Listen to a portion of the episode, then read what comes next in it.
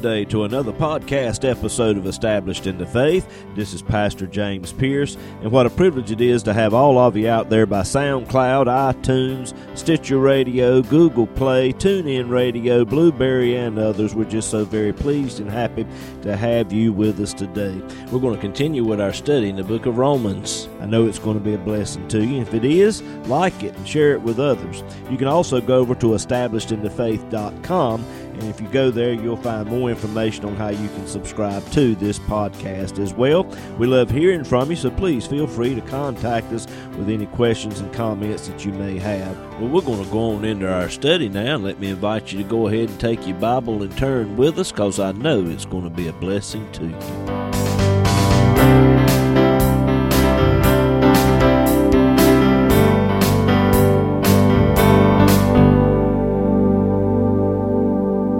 We're in the seventh chapter of the book of Romans. If you have your Bibles and would like to turn there, Romans chapter 7.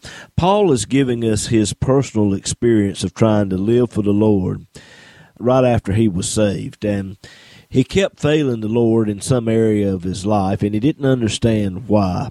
He said there in verse 15, Romans 7, verse 15, For that which I do I allow not, or I understand not. For what I would, that do I not, but what I hate, that do I. He wanted to please the Lord, as all believers do, but the more he tried, the more he found himself doing the very thing he hated. Uh, that's because he was trying to do in the flesh, uh, in his own personal strength, ability, willpower, that which only the supernatural power of the Holy Spirit can do. And the Holy Spirit is a gentleman. He is not going to force the issue. If you want to try to do it within yourself, He's going to get out of the way and let you, but you're going to find yourself like Paul doing the very thing that you're trying not to do. So, why can't we keep the law by the means of the flesh? Uh, Paul said in verse 12 that the law is holy, just, and good. And if you look at verse 14, he said the law is spiritual, but I am carnal, sold under sin. The word carnal simply means flesh. And the phrase there, sold under sin, is referring to Adam's original sin in the Garden of Eden. The flesh has been so severely weakened from what God originally created. We don't have any real way to measure it other than what God said. He said, In the day that you eat thereof, thou shalt surely die.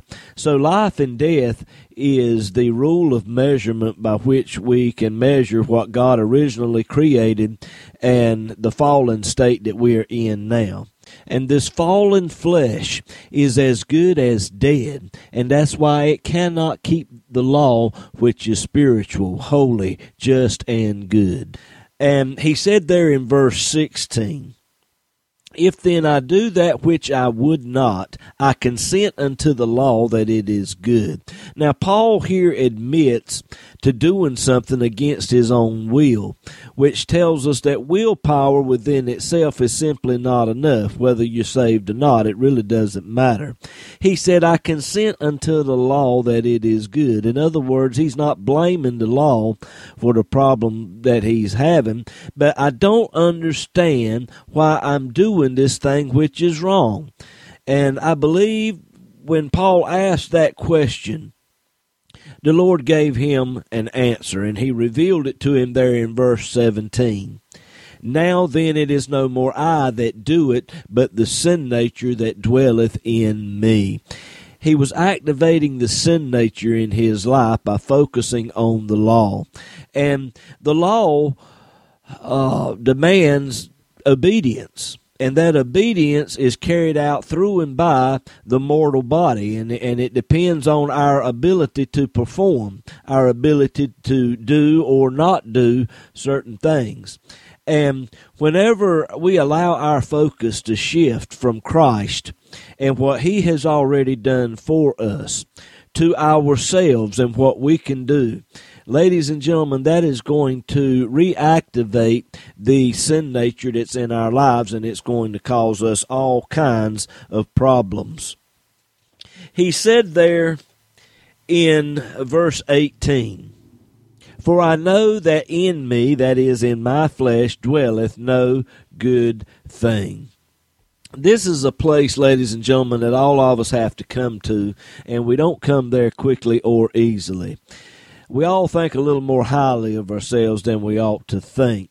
But when it comes down to it, our ability to perform spiritual things is simply not enough. Paul said, For to will is present with me, but how to perform that which is good I find not. Now, our will is very important, and it has to line up with the will of God. But willpower in itself is not enough to overcome sin. Our will is like the trigger on a gun. It can only fire uh, what's been loaded in the gun. And Paul said, The will is present with me. I'm pulling the trigger, but how to perform that which is good I find not. I'm pulling the trigger, and a little white flag's coming out the end that says bang.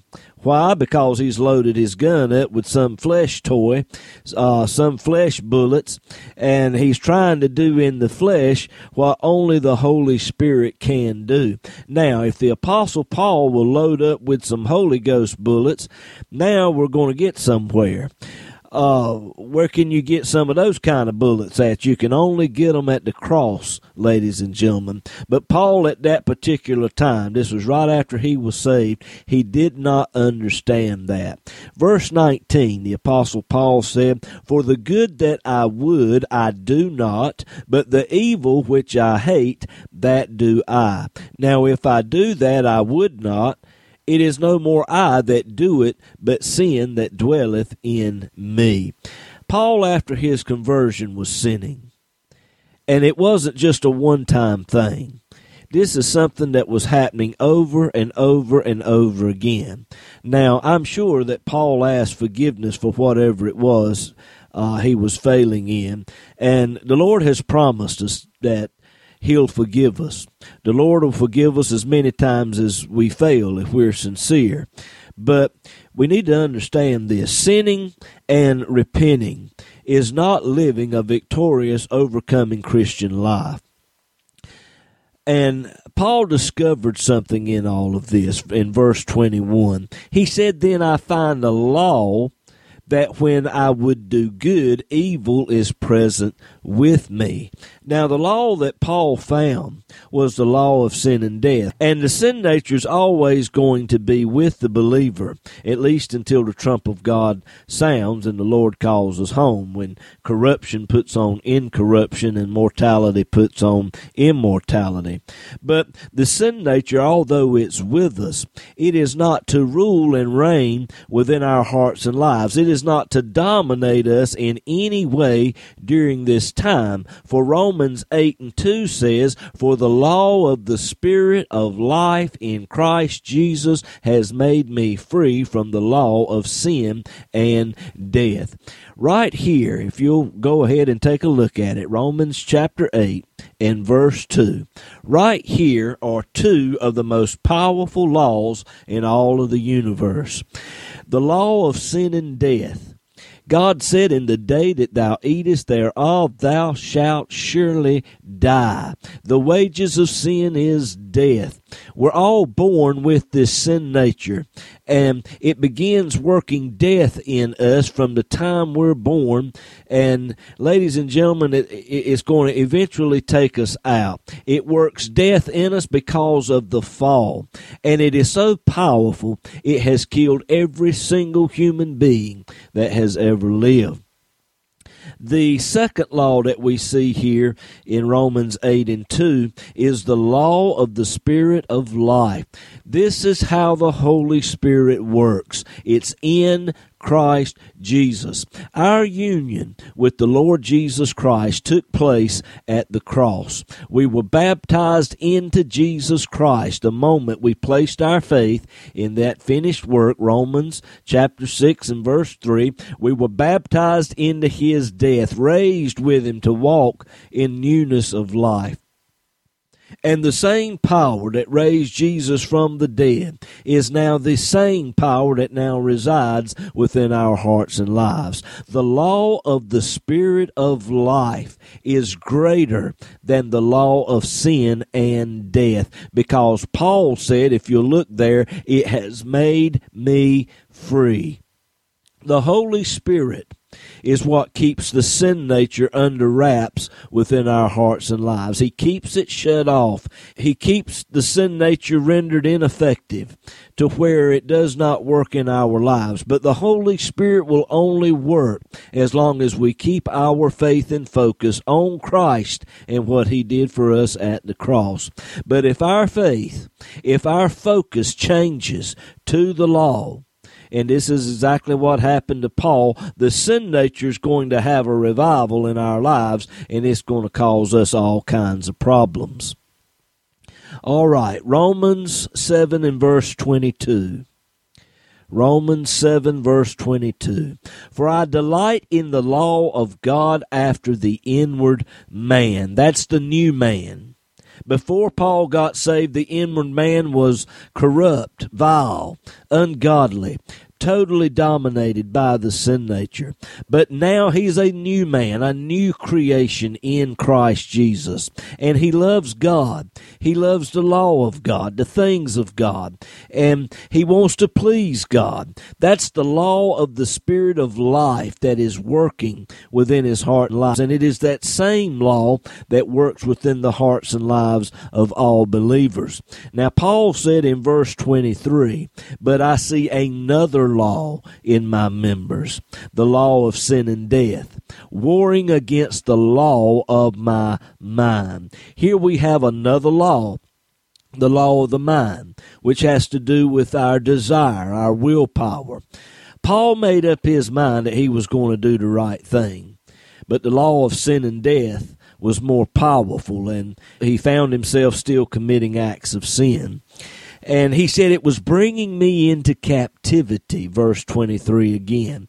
Here we have a preacher, the Apostle Paul, being used of God. And here he is in bondage to the sin nature. That ought to show us something, ladies and gentlemen, that no matter who we are, the sin nature is still in us and if we do not address this thing properly by keeping our faith anchored in the finished work of Christ, then the sin nature can revive. The sin nature can come back to life and it can cause us all kinds of problems.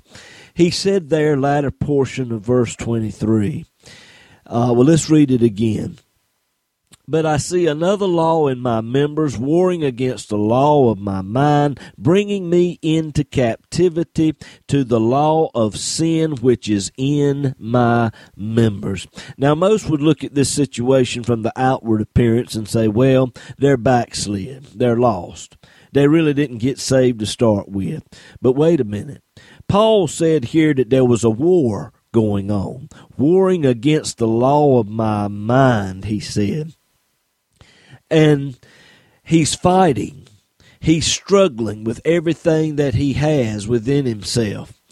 And to hear some Christian make some comment like that, saying that you're not even saved, when you're struggling and fighting, trying to please God and doing all that you can to do, and you're failing.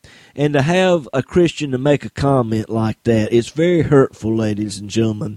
And we need to be more careful about what we say when we see a fellow brother or sister failing the Lord in some way. Just because a person has failed the Lord, that does not mean that they're backslid. You don't know their heart. Paul said there was a war going on. I was fighting and struggling with, with something in my life, and, and, and, and I just couldn't get victory over that thing. Now, had you been there, and we had seen what all Paul was going through at this time, I doubt very seriously that we would have voted on Paul to be the pastor of the church. It was so bad, Paul said, verse 24, O wretched man that I am. There's nothing worse than wanting victory over something, wanting to please God, but you keep failing. and you don't understand why you're failing. But let me tell you this if you don't quit, God won't quit. And Paul began to seek the Lord for victory in his life. He said there, Who shall deliver me from the body of this death? And ladies and gentlemen, Jesus said that if we'll ask, then we shall receive.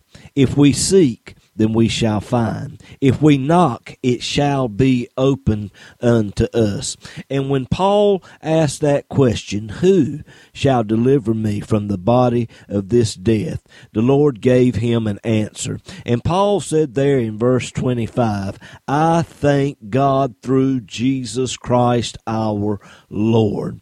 Paul is giving us the answer to his question. And you can feel and sense the victory as he says there in those first three words of verse 25 I thank God through Jesus Christ our Lord. Now, ladies and gentlemen, that presents the only way that we can be delivered from the power of the sin nature. It's faith in Jesus Christ and what he did for us at the cross.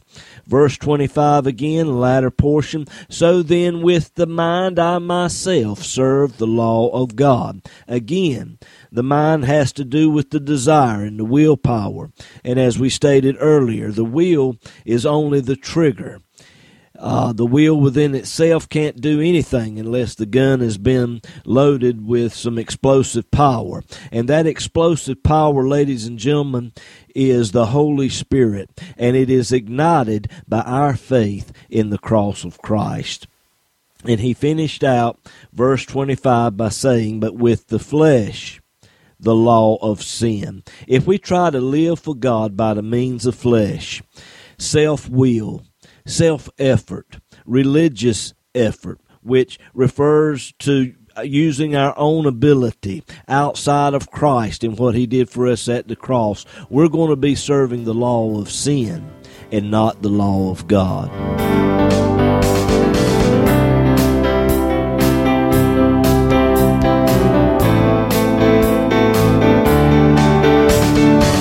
Program today has been a blessing to you, we hope and pray that you'll share it with others. This podcast has been made possible by the prayerful and generous financial support of listeners like you to contact us or to contribute to this ministry. Go to establishedinthefaith.com, click on the Donate tab. All donations are safe and secure through PayPal. We look forward to hearing from you.